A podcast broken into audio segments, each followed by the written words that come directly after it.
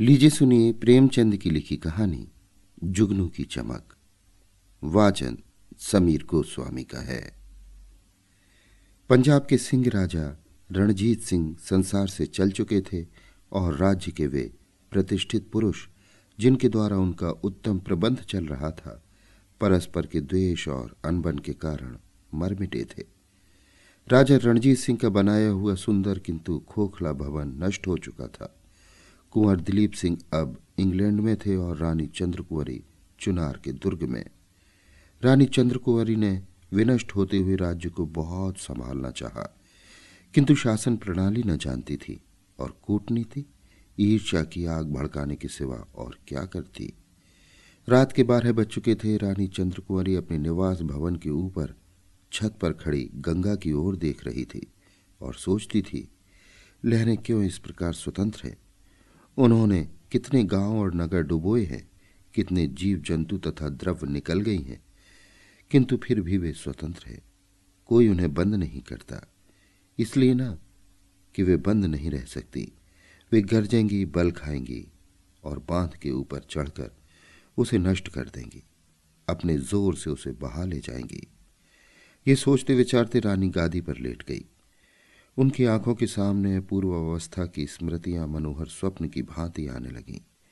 कभी उसकी भौं की मरोड़ तलवार से भी अधिक तीव्र थी और उनकी मुस्कुराहट, वसंत की सुगंधित समीर से भी अधिक प्राण पोषक किंतु हाय, अब इनकी शक्तिहीन अवस्था को पहुँच गई। रोए तो अपने को सुनाने के लिए, हंसे तो अपने को बहलाने के लिए। यदि बिगाड़े तो किसी का क्या बिगाड़ सकती है? और प्रसन्न हो तो किसी को क्या बना सकती हैं? रानी और बांदी में कितना अंतर है? रानी की आँखों से आँसू की बूंदें झरने लगीं जो कभी विष से अधिक प्राणनाशक और अमृत से अधिक अनमोल थी। वो इसी भांति अकेली, निराश, कितनी बार रोई, जबकि आकाश के तारों के सिवा और कोई देखने वाला न था। इसी प्रकार रोते रोते रानी की आँखें लग गईं।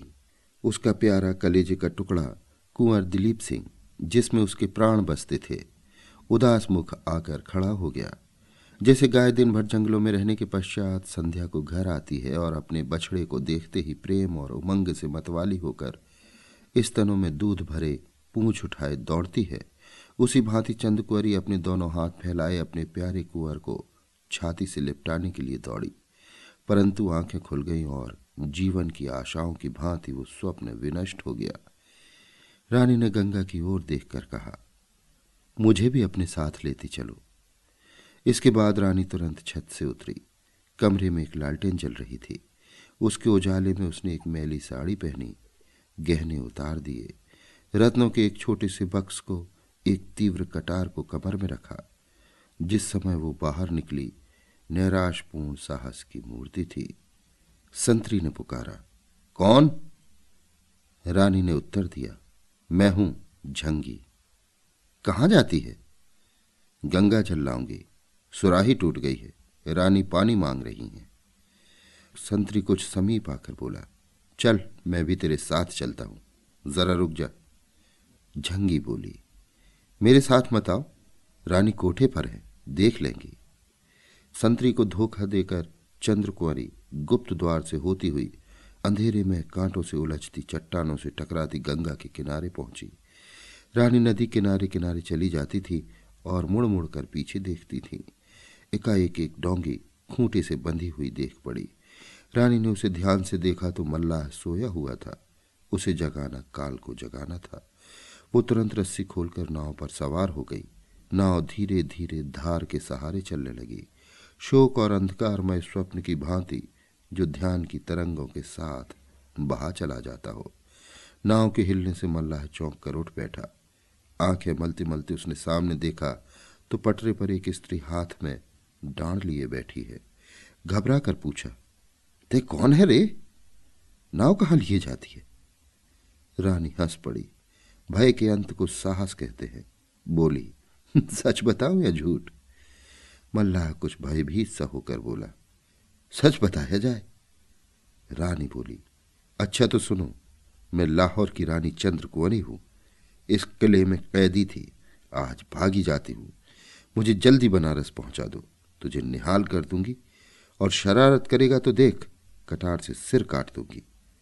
सवेरा होने के पहले मुझे बनारस पहुँचना चाहिए। ये धमकी काम कर गई। मल्लाह ने विनीत भाव से अपना कंबल बिछा दिया और तेज़ी से डांड चलाने लगा। किनारे के वृक्ष और ऊपर से जगमगाते हुए तारे साथ साथ दौड़ने लगे। प्रातःकाल चुनार के दुर्ग में प्रत्येक मनुष्य अचंभित और व्याकुल था। संतरी चौकीदार और लौंडिया सब सिर नीचे किए दुर्ग के स्वामी के सामने उपस्थित थे। अन्वेषण हो रहा था, परंतु कुछ पता न चलता था। उधर रानी बनारस पहुँची, परंतु वहाँ पहले से ही पुलिस और सेना का जाल बिछा हुआ था। नगर के नाके बंद थे। रानी का पता लगाने वाले के लिए एक बहुमूल्य पारितोषिक की सूचना दी गई थी। बंदीगृह से निकलकर रानी को ज्ञात हो गया कि वो और दृढ़ कारागार में है। दुर्ग में प्रत्येक मनुष्य उसका आज्ञाकारी था। दुर्ग का स्वामी भी उसे सम्मान की दृष्टि से देखता था, किंतु आज स्वतंत्र होकर भी उनके ओठ बंद थे। उन्हें सभी स्थानों में शत्रु देख पड़ते थे। पंख रहित पक्षी को पिंजरे के कोने में ही सुखे। पुलिस के अफसर प्रत्येक आने जाने वाले को ध्यान से देखते थे, किंतु उस भिखारनी की ओर किसी का ध्यान नहीं जाता था, जो एक फटी हुई साड़ी पहने यात्रियों के पीछे पीछे धीरे धीरे सिर झुकाए गंगा की ओर चली आ रही है। न वो चौंकती है, न हिचकती है, न घबराती है। इस भिखारनी की नसों में रानी का रक्त है। यहाँ से भिखारनी ने अयोध्या की राह ली। वो दिन भर विकट मार्गों में चलती और रात को किसी सुनसान स्थान पर लेट रहती थी। मुख पीला पड़ गया था। पैरों में छाले थे। फूल सा बदन कुमला गया था। वो प्रायः गाँव में लाहौर की रानी के चर्चे सुनती। कभी कभी पुलिस के आदमी भी उसे रानी की टोह में दत्त चित्त देख पड़ते। उन्हें देखते ही भिखारनी के हृदय में सोई हुई रानी जाग उठती। वो आँखें उठाकर उन्हें घृणा की दृष्टि से देखती और शोक तथा क्रोध से उनकी आँखें जलने लगती। एक दिन अयोध्या के समीप पहुंचकर रानी एक वृक्ष के नीचे बैठी हुई थी। उन्होंने कमर से कटार निकालकर सामने रख दी थी। वो सोच रही थी कि कहाँ जाऊँ? मेरी यात्रा का अंत कहाँ है? क्या इस संसार में अब मेरे लिए कहीं ठिकाना नहीं है? यहाँ से थोड़ी दूर पर आमों का एक बहुत बड़ा बाग था। उसमें बड़े बड़े डेरे और तंबू गड़े हुए थे। कई संतरी, चमकीली वर्दियाँ पहने टहल रहे थे। कई घोड़े बांधे हुए थे। रानी ने इस राजसी ठाट बाट को शोक की दृष्टि से देखा। एक बार वो भी कश्मीर गई थी। उसका पड़ाव इससे कहीं बढ़ गया था। बैठे बैठे संध्या हो गई। रानी ने वहीं रात काटना निश्चय किया। इतने में एक बूढ़ा मनुष्य टहलता हुआ आया और उसके समीप खड़ा हो गया। ऐठी हुई दाढ़ी थी, शरीर में सटी हुई चपकन थी, कमर में तलवार लटक रही थी। इस मनुष्य को देखते ही रानी ने तुरंत कटार उठाकर कमर में खोस ली। सिपाही ने उसे तीव्र दृष्टि से देखकर पूछा, बेटी कहाँ से आती हो? रानी ने कहा, बहुत दूर से। कहाँ जाओगे? ये नहीं कह सकती, बहुत दूर। सिपाही ने रानी की ओर फिर ध्यान से देखा और कहा, जरा अपनी कटार दिखाओ। रानी कटार संभाल कर खड़ी हो गई और तीव्र स्वर से बोली, मित्र हो या शत्रु? ठाकुर ने कहा, मित्र। सिपाही की बातचीत करने के ढंग में और चेहरे में कुछ ऐसी विलक्षणता थी, जिससे रानी को विवश होकर विश्वास करना पड़ा।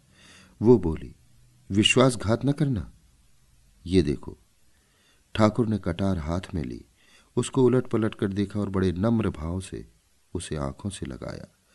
तब रानी के आगे विनीत भाव से सिर झुकाकर वो बोला, महारानी चंद्र कुंवरी रानी ने करुण स्वर से कहा, नहीं, अनाथ भिखारनी, तुम कौन हो? सिपाही ने उत्तर दिया, आपका एक सेवक। रानी ने उसकी ओर निराश दृष्टि से देखा और कहा दुर्भाग्य के सिवाय संसार में मेरा कोई नहीं, सिपाही ने कहा। महारानी जी, ऐसा न कहिए। पंजाब के सिंह की महारानी के वचन पर अब भी सैकड़ों सिर झुक सकते हैं। देश में ऐसे लोग विद्यमान हैं जिन्होंने आपका नमक खाया है और भूले नहीं हैं। रानी, अब उसकी इच्छा नहीं, केवल एक शांत स्थान चाहती हूँ, जहाँ पर एक कुटी के सिवा कुछ न हो। सिपाही ऐसा स्थान पहाड़ों में ही मिल सकता है। हिमालय की गोद में चलिए, वहीं आप उपद्रव से बच सकती है। रानी, आश्चर्य से, शत्रुओं में जाऊँ? नेपाल कब हमारा मित्र रहा है? सिपाही, राणा जंग बहादुर दृढ़ प्रतिज्ञ राजपूत हैं। रानी, किंतु वही जंग बहादुर तो है जो अभी अभी हमारे विरुद्ध लॉर्ड डलहौजी को सहायता देने पर उद्दत था। सिपाही कुछ लज्जित होकर, तब आप महारानी चंद्र कुंवरी थी। आज आप भिखारिनी हैं। ऐश्वर के द्वेषी और शत्रु चारों ओर होते हैं। लोग जलती हुई आग को पानी से बुझाते हैं, पर राख माथे पर चढ़ाई जाती है। आप जरा भी सोच विचार न करें। नेपाल में अभी धर्म का लोप नहीं हुआ है। आप भय त्याग करें और चलें। देखिए वो आपको किस भांति सिर और आँखों पर बिठाता है। रानी ने रात इसी वृक्ष की छाया में काटी। सिपाही भी वहीं सोया। प्रातःकाल वहाँ दो तीव्रगामी घोड़े देख पड़े। एक पर सिपाही सवार था और दूसरे पर एक अत्यंत रूपवान युवक। वो रानी चंद्र कुंवरी थी, जो अपनी रक्षा स्थान की खोज में नेपाल जाती थी। कुछ देर पीछे रानी ने पूछा, ये पड़ाव किसका है? सिपाही ने कहा जंग बहादुर का। वे तीर्थ यात्रा करने आए हैं, किंतु हमसे पहले पहुँच जाएँगे। रानी, तुमने उनसे मुझे यहीं क्यों न मिला दिया? उनका हार्दिक भाव प्रकट हो जाता। सिपाही, यहाँ उनसे मिलना असंभव था। आप जासूसों की दृष्टि से न बच सकती। उस समय यात्रा करना प्राण को अर्पण कर देना था। दोनों यात्रियों को अनेकों बार डाकुओं का सामना करना पड़ा। उस समय रानी की वीरता उसका युद्ध कौशल तथा फुर्ती देखकर बूढ़ा सिपाही दांतों तले अंगुली दबाता था। कभी उनकी तरह तलवार काम कर जाती और कभी घोड़े की तेज चाल। यात्रा बड़ी लंबी थी। जेठ का महीना मार्ग में ही समाप्त हो गया। वर्षा ऋतु आई। आकाश में मेघ माला छाने लगी। सूखी नदियाँ उतरा चली। पहाड़ी नाले गरजने लगे। न नदियों में नाव, न नालों पर घाट। किंतु घोड़े सधे हुए थे। स्वयं पानी में उतर जाते और डूबते उतरते, बहते, भंवर खाते, पार पहुँच जाते।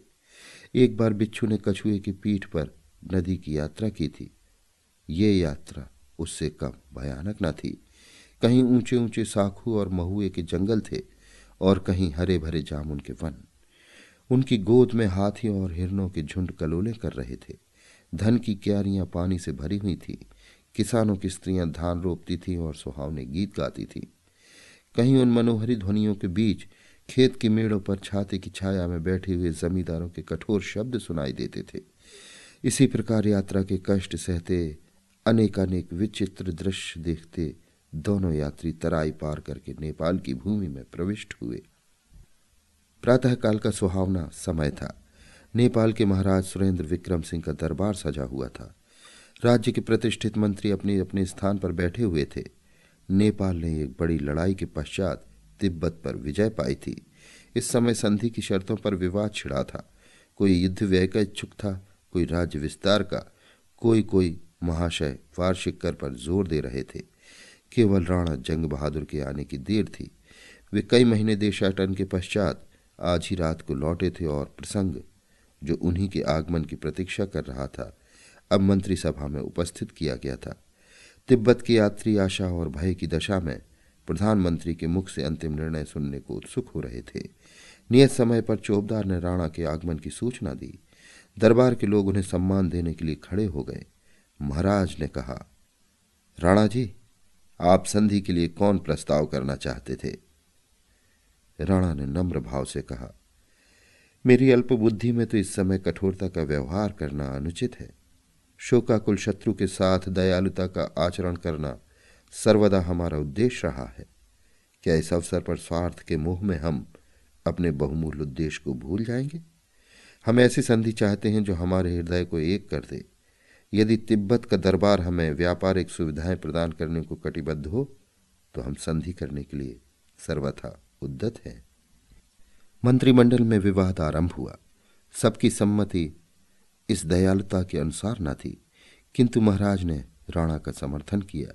यद्यपि अधिकांश सदस्यों को शत्रु के साथ ऐसी नरमी पसंद न थी, तथापि महाराज के विपक्ष में बोलने का किसी को साहस न हुआ। यात्रियों के चले जाने के पश्चात राणा जंग बहादुर ने खड़े होकर कहा, सभा के उपस्थित सज्जनों, आज नेपाल के इतिहास में एक नई घटना होने वाली है, जिसे मैं आपकी जातीय नीतिमत्ता की परीक्षा समझता हूँ। इसमें सफल होना आपके ही कर्तव्य पर निर्भर है। आज राज्यसभा में आते समय मुझे आवेदन मिला है, जिसे मैं आप सज्जनों की सेवा में उपस्थित करता हूँ। निवेदक ने तुलसीदास की ये चौपाई लिख दी है। आपद काल परखिए चारी, धीरज धर्म, मित्र अरुणारी। महाराज ने पूछा, ये पत्र किसने भेजा है? एक भिखारिन ने। भिखारिन कौन है? महारानी चंद्र कुंवरी कड़बड़ खत्री ने आश्चर्य से पूछा, जो हमारी मित्र अंग्रेज़ी सरकार के विरुद्ध होकर भाग आई है? राणा जंग बहादुर ने लज्जित होकर कहा, जी हाँ, यद्यपि हम इसी विचार को दूसरे शब्दों में प्रकट कर सकते हैं। कड़बड़ खत्री, अंग्रेज़ों से हमारी मित्रता है और मित्र के शत्रु की सहायता करना मित्रता की नीति के विरुद्ध है। जनरल शमशेर बहादुर, ऐसी दशा में इस बात का भय है। कि अंग्रेज़ी सरकार से हमारे संबंध टूट ना जाए। राजकुमार रणवीर सिंह, हम ये मानते हैं कि अतिथि सत्कार हमारा धर्म है, किंतु उसी समय तक, जब तक कि हमारे मित्रों को हमारी ओर से शंका करने का अवसर न मिले। इस प्रसंग पर यह मतभेद तथा वाद विवाद हुआ कि एक शोर समझ गया और कई प्रधान ये कहते हुए सुनाई दिए कि महारानी का इस समय आना देश के लिए कदापि मंगलकारी नहीं हो सकता। तब राणा जंग बहादुर उठे उनका मुख लाल हो गया था। उनका सदविचार क्रोध पर अधिकार जमाने के लिए व्यर्थ प्रयत्न कर रहा था।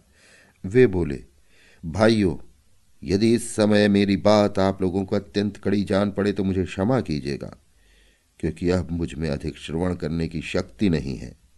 अपनी जातीय साहसहीनता का ये लज्जाजनक दृश्य अब मुझसे नहीं देखा जाता।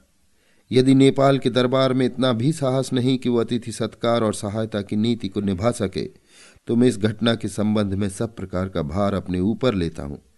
दरबार अपने को इस विषय में निर्दोष समझे और इसकी सर्वसाधारण में घोषणा कर दे। कड़बड़ खत्री ने गर्म होकर कहा, केवल ये घोषणा देश को भय से रहित नहीं कर सकती। राणा जंग बहादुर ने क्रोध से ओट चबा लिया, किंतु संभल कर कहा देश का शासन भार अपने ऊपर लेने वालों की ऐसी अवस्थाएँ अनिवार्य हैं। हम उन नियमों से, जिन्हें पालन करना हमारा कर्तव्य है, मुँह नहीं मोड़ सकते। अपनी शरण में आए हुओं का हाथ पकड़ना, उनकी रक्षा करना राजपूतों का धर्म है। हमारे पूर्व पुरुष सदा इस नियम पर, धर्म पर प्राण देने को उद्दत रहते हैं। अपने माने हुए धर्म को तोड़ना एक स्वतंत्र जाति के लिए लज्जास्पद है। अंग्रेज़ हमारे मित्र हैं। और अत्यंत हर्ष का विषय है कि बुद्धिशाली मित्र हैं। महारानी चंद्रकुंवरी को अपनी दृष्टि में रखने से उनका उद्देश्य केवल यही था कि उपद्रवी लोगों के ग्रोह का कोई केंद्र शेष न रहे। यदि उनका ये उद्देश्य भंग न हो तो हमारी ओर से शंका न होने का उन्हें कोई अवसर है और न हमें उनसे लज्जित होने की कोई आवश्यकता। कड़बड़ खत्री, महारानी चंद्रकोनी यहाँ किस प्रयोजन से आई हैं? राणा जंग बहादुर केवल एक शांति प्रिय सुख स्थान की खोज में, जहाँ उन्हें अपनी दुर्वस्था की चिंता से मुक्त होने का अवसर मिले। वो ऐश्वर्यशाली रानी, जो रंग महलों में सुख विलास करती थी, जिसे फूलों की सेज पर भी चैन न मिलता था, आज सैकड़ों कोस से अनेक प्रकार के कष्ट सहन करती, नदी, नाले, पहाड़, जंगल छानती, यहाँ केवल एक रक्षित स्थान की खोज में आई है। उमड़ी हुई नदियों और उबलते हुए नाले, बरसात के दिन इन दुखों को आप लोग जानते हैं और ये सब उसी रक्षित स्थान के लिए, उसी एक भूमि की एक टुकड़े की आशा में। किंतु हम ऐसे स्थानहीन हैं कि उनकी अभिलाषा भी पूरी नहीं कर सकते। उचित तो ये था कि उतनी सी भूमि के बदले हम अपना हृदय फैला देते। सोचिए, कितने अभिमान की बात है कि एक आपदा में फंसी हुई रानी अपने दुख के दिनों में जिस देश को याद करती है, ये वही पवित्र देश है। महारानी चंद्रकौरी को हमारे अभयप्रद स्थान पर, हमारी शरणागतों की रक्षा का पूरा भरोसा था, और वही विश्वास उन्हें यहाँ तक लाया है। इसी आशा पर कि पशुपतिनाथ की शरण में मुझे शांति मिलेगी। वो यहाँ तक आई हैं। आपको अधिकार है चाहे उनकी आशा पूर्ण करें या धूल में मिला दें। चाहे रक्षणता के, शरणागतों के साथ, सदाचरण के नियमों को निभाकर इतिहास के पृष्ठों पर अपना नाम छोड़ जाए, या जातीयता तथा सदाचार संबंधी नियमों को मिटाकर स्वयं अपने को पतित समझे। मुझे विश्वास नहीं है कि यहाँ एक भी मनुष्य ऐसा निरभिमान है कि जो इस अवसर पर शरणागत पालन धर्म को विस्मृत करके अपना सिर ऊँचा कर सके। अब मैं अपने अंतिम निपटारे की प्रतीक्षा करता हूँ। कहिए, आप अपनी जाति और देश का नाम उज्जवल करेंगे या सर्वदा के लिए अपने माथे पर अपयश का टीका लगाएँगे? राजकुमार ने उमंग से कहा, हम महारानी के चरणों तले आँखें बिछाएँगे। कप्तान विक्रम सिंह बोले, हम राजपूत हैं और अपने धर्म का निर्वाह करेंगे। जनरल वनवीर सिंह, हम उनको ऐसी धूम से लाएँगे कि संसार चकित हो जाएगा। कड़बड़ खत्री एक प्रभावशाली पुरुष थे और मंत्रिमंडल में वे राणा जंग बहादुर के विरुद्ध मंडली के प्रधान थे। वे लज्जा भरे शब्दों में बोले, यद्यपि मैं महारानी के आगमन को भय रहित नहीं समझता किंतु इस अवसर पर हमारा धर्म यही है कि महारानी को आश्रय दें। धर्म से मुँह मोड़ना किसी जाति के लिए मान का कारण नहीं हो सकता।